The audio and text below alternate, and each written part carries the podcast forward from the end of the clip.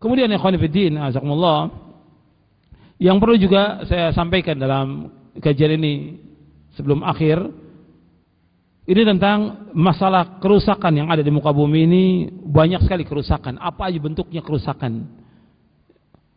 Nah, kerusakan-kerusakan ini didiaskan oleh para ulama bahwa kerusakan yang terjadi di muka bumi ini apakah tentang pemahaman, pemikiran, fitnah dan segala macam kerusakan yang ada itu tidak lepas dari perbuatan dosa dan maksiat.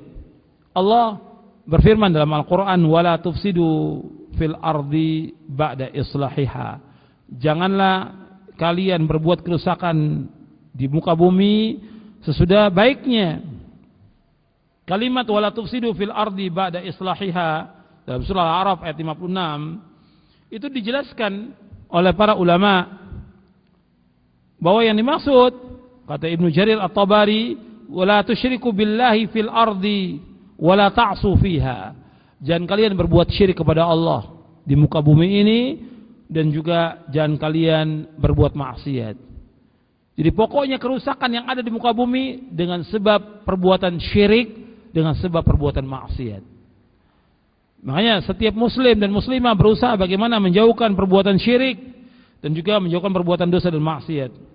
Makanya kata Al-Imam Ibn Qayyim ketika menafsirkan ayat ini, qala aktsarul mufassirin telah berkata kebanyakan para mufassirin la tufsidu fiha bil ma'asi wa du'a ila ghairi ta'atillah ba'da islahillah iyyaha bi ba'thir rusul wa bayan syariah ila ta'atillah fa inna ibadata ghairillahi wad da'wati ila ghairi wasyirka bihi a'zamu fasadin fil ard.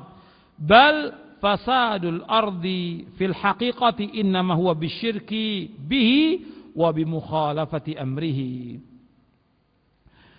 Kata Ibnu Qayyim rahimahullah telah berkata kebanyakan mufassirin jangan kalian berbuat kerusakan di muka bumi dengan perbuatan dosa dan maksiat berdoa atau mengajak manusia kepada selain ketaatan kepada Allah sesudah Allah memperbaiki bumi ini dengan diutusnya para rasul dan juga menjelaskan syariat.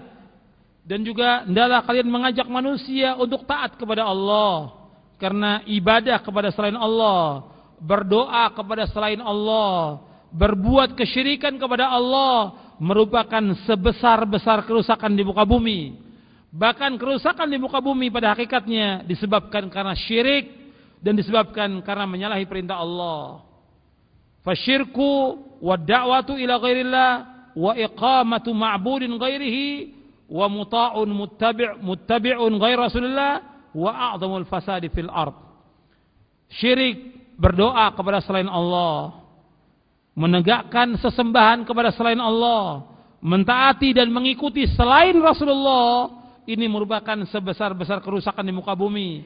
Wala salaha wala li ahliha illa ayyakuna Allah wahdahu wal ma'budu wal muta'u wad da'watu lahu wala li ghairi wad da'watu lahu la li ghairihi.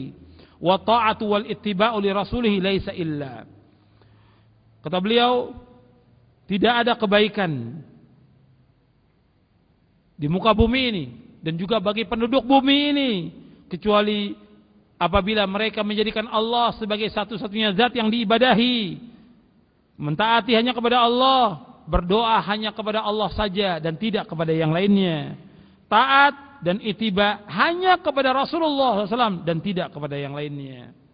Ini penjelasan tentang ayat dalam surah Al-A'raf ayat 56 jadi kerusakan-kerusakan yang ada ini bukan hanya disebabkan karena bencana atau musibah saja tapi bencana yang paling besar, musibah yang paling besar, yaitu orang melakukan kesyirikan di muka bumi, melakukan kerusakan-kerusakan dengan perbuatan syirik, dengan perbuatan bid'ah, dengan perbuatan maksiat, dengan perbuatan dosa. Ini kerusakan yang ada di muka bumi. Maka kembalikan manusia ini kepada tauhid, kembalikan manusia untuk taat kepada Allah Subhanahu wa taala. Itu saja, mudah-mudahan bermanfaat bagi saya dan antum sekalian. Kurang lebihnya saya mohon maaf. Wassalamualaikum warahmatullahi wabarakatuh. Asyhadu an la ilaha illa anta astaghfiruka wa atubu ilaik. Assalamualaikum warahmatullahi wabarakatuh.